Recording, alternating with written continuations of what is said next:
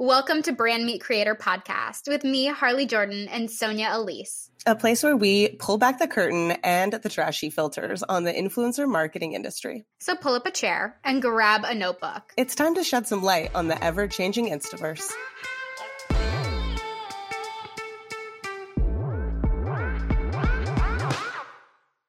Welcome back to Brand Meet Creator with myself, Sonia, and Miss Harley Jordan, who we love so much. Harley and I have been chit chatting about going viral and how viral is now a word that personally gives me the ick. I don't know about you. gives me the ick. I just, especially when it pertains to social media and requests from a client or an influencer, the question, how do I go viral? Keeps me up at night and really bothers me to my core. Me too. Anytime I see this is how you go viral and it's some generic advice, I swear I just like my whole soul crumples up in front of me. So the reason that this came up is a couple of reasons. Number one being you see it all over the Reels tab is clickbait. Um, and I get asked this question all the time. How do you go viral? I'm not going viral. What's happening? Can't I go viral? I hate it. But Halsey actually posted a video yesterday or a couple of days ago um, about how her record label is requiring them to fake a viral moment before she releases her next single. Her yep recording label wants her to fake a viral moment on TikTok so that the single also goes viral. So I think that just goes to show you that if someone who's of that large of a celebrity, that big of an already existing following, can't just release things without a requirement of going viral, that going viral is more important with more pressure than ever for people. Although, just as Harley just said, it's like it, it doesn't it's not something that you can just do. Yeah, look, she has 29.6 million followers. And her record label is saying you can't just post this song. At what point is it enough? At what point do you say engagement is engagement and it doesn't matter the views? Post the freaking song. People will eat it up. Absolutely. And also, I think a great question to ask ourselves if we're being approached by a brand or an influencer about how do I go viral is like, what are the consequences of, viral of virality? Mm-hmm. Many people don't think through. And I did um, a tweet stream about this not that long ago because I was reading an article about a brand that had gone viral on TikTok and what are the repercussions. And I just don't think that people think through what's going to happen on the other end. They want it for the numbers, they want it for the massive growth and the quick punch that they don't have to do the day to day work. But what about what happens on the other end? What have you seen, Harley, for people who have gone viral? Some of the downsides that people should be aware of? Yeah, I mean, views do not mean that they are your ideal audience. And it's almost problematic when we have a viral moment because you're going to increase your audience in a demographic because you're getting a lot of eyes that you do not want. And on the brand side, I find this really atrocious because I have had I've had brands come back to me and say, "We need X percent US based following." X percent US based. You don't have enough US based following to jump into this partnership. And I get it. I get it. Like you're trying to go after a target audience. But if you are going viral, that happens. That happens. I had a, I was looking at the insights of a influencer who had millions of followers and she had like 20% of her following within her native country. And could not get a brand deal with anyone.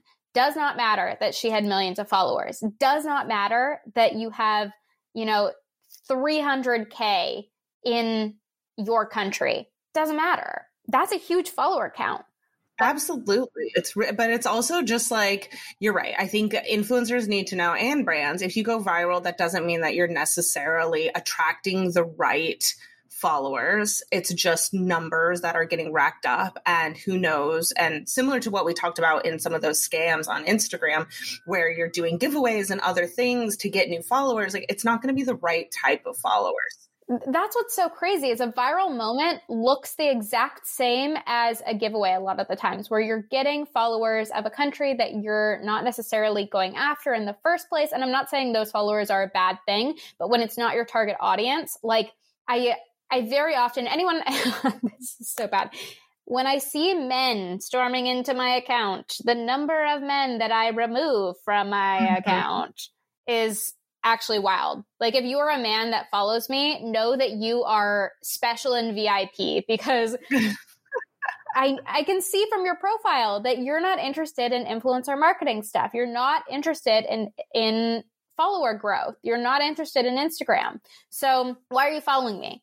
I can't sell to you it's all because you went viral. And I think a thing to think about, especially on the brand side, is what will happen on the other end. So there is, of course, your account going viral. That's one thing. But there's also your product going viral. So this is what a mm-hmm. lot of mm-hmm. brands are looking to achieve, especially in the era of TikTok where things can get picked up quite quickly. It gets duetted, it gets stitched, and it goes viral. And one, I don't think that there's any way to make that happen without a ton of money. Um, there are brands right. who have a lot of money who can do a mixture of an original song, then a ton of influencer sponsorships, then a bunch of ad placements. Right. And when they push it all together and we're talking something that could be close to a million dollars, of course you're going to go viral, but that's not organic virality the other side of that mm-hmm. is that mm-hmm. if you do have organic virality, a product does get picked up. And this happens a lot in the beauty world, but I think it also happens a lot for small brands that are just creating very niche products. Yes. You were seeing that for small business TikTok for a while, where someone mm-hmm. would create a TikTok and would say, like, blow my small business up. Oh, like, can you really handle that? Can you really handle that creator in your garage that's, you know, creating a couple of orders a day? Yep. You're talking about inventory. You're talking about shipping. You're talking about supplies, mm-hmm. customer service, potentially lots of returns on something. I think that people are not aware of what happens after virality. Even for an influencer, mm-hmm. you have this huge increase in your following, and now you're looking at how do I answer all these DMs? How do I keep creating yes. content on this schedule? How do I, you know, try and hit another one of these viral moments. Um, it just increases the pressure tenfold. That the mm. pressure to go viral again too. This is something that I see all the time where people are riding that high, riding mm. that high, have a huge viral moment, are seeing so much traction, notifications pouring in, dopamine surging, and then we go back to normal. We go back to the norm for your account, for your account size. You're not getting the traction that you saw with that viral moment. And it's a hit to your ego. It shouldn't be a hit to your ego because I mean, first first and foremost, we just need to take that off the table of your engagement relates to your reach relates to your worth, but it's tough to be on a constant up and down. I agree 100%. And I had a TikTok go quote unquote viral. This is like baby viral though. You know, we're talking like in the 100K range, not the million views. And I remember being like, oh, this is like kind of cool. This is fun. Uh, I mean, thankfully, my mindset is very disconnected from the outcome of social media. So I don't really care if another video gets that type of uptick. And thankfully, it was a video that was very relevant to my niche, and the followers who are coming in are relevant to who I'd like to be speaking to. So, really mm-hmm. worked out for me. But this was baby viral. I know people, of course, who have gotten videos that go up into the three millions, four millions plus views, and they're getting just stuff from all over the place in their followers, Hammered. especially yeah. if that video is not one that is relevant to niche maybe they just did something funny it's a lip sync whatever else i've done both and here's here's the difference you have something that's related to your niche and i've brought in 2000 followers within one weekend you know big big numbers in the millions right. and it is fantastic and the second you step into this could be relatable to more more people than just my niche, as much as that's great eyes and great traction and something that you do kind of want, is this a niche problem or is this a, you know, it just happens and we live in that's it? I think that's a great question to ask yourself uh, because I mean, and you're you're self auditing here, which is so important as an influencer or as someone who's creating on any platform. But yeah, to me, I would say it is a niche problem because every time you are creating content and posting it outside of your niche, you are rolling the dice that you are yeah. going to become popular for something that you don't want. And I did an entire TikTok about niche and I was talking about like, we're all multifaceted people that's what makes us interesting. However, on the internet, you need to be a paper doll. You have to be one sided and you can show those other parts. Yeah, show those other parts of yourself in things that disappear. So, stories both on TikTok and Instagram, that's where that stuff can come out because a story isn't going to go viral, right? You, that's not going to be the place for it, but it's showing that you're multi talented. As Harley's mentioning, she's introverted. You can have other things happening there. But if, if that content does go viral, you're not attracting the the wrong person. It just needs to come out in the details. If I had somehow, some way thrown in the words female entrepreneur into that into that reel, we would have we would have sealed the deal. It would have been great. Great like fantastic I'm bringing in eyes, fantastic. But mm-hmm. if they're not female entrepreneurs, if they aren't interested in growing their social media some way, somehow, like interested in brand partnerships, they won't need me. So true. And then you're just looking at vanity metrics. Like, it might be fun to land on someone's page and be like, oh my gosh, look, they're at 50K, they're at 100K. That's great. But if nobody, like, just like we give the speech all the time, we've done it in multiple episodes.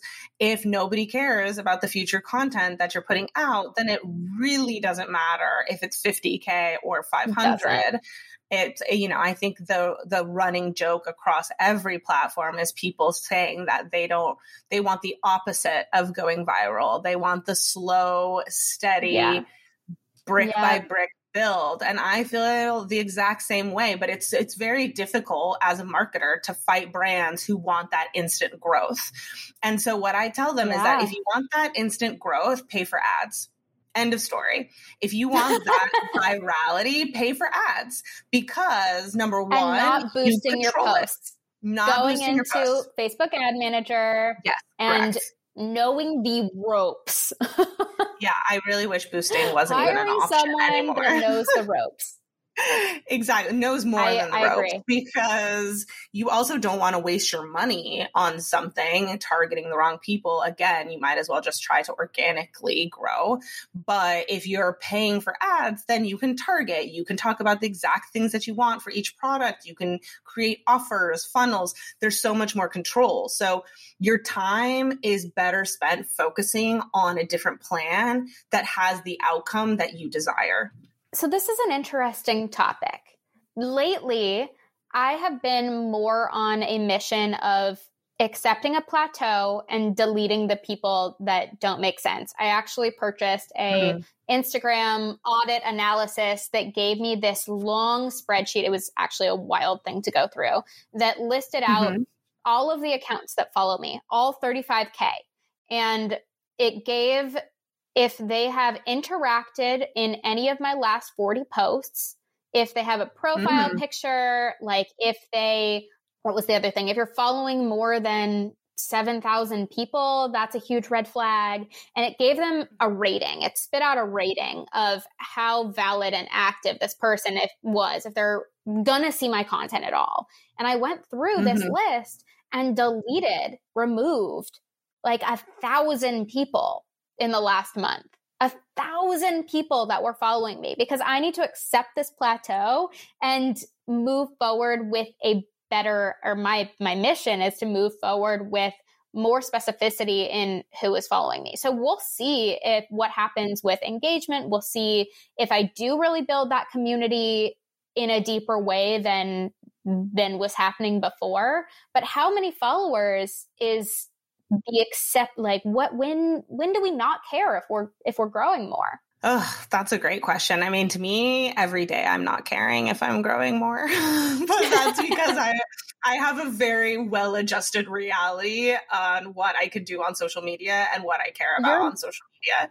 On the brand side, I really think that once you've hit that like 5,000, 10,000, I think like 20 to 25,000, there's not going to be a significant difference after that because social media is not the place where people are coming to convert. It's not. It's awareness at this point, And that's where people need to adjust their expectations. Being a brand and selling stuff through Instagram is fantastic. And it can be a great conversion tool, especially if you're running conversion campaigns. But if you're looking at your organic social media strategy, somewhere around 20,000, I would say, to 50,000 maybe, there's no difference anymore besides the fact that you feel competitive against other brands. There's no difference of people who are going to purchase. There's no difference of people who are going to sign up for an event.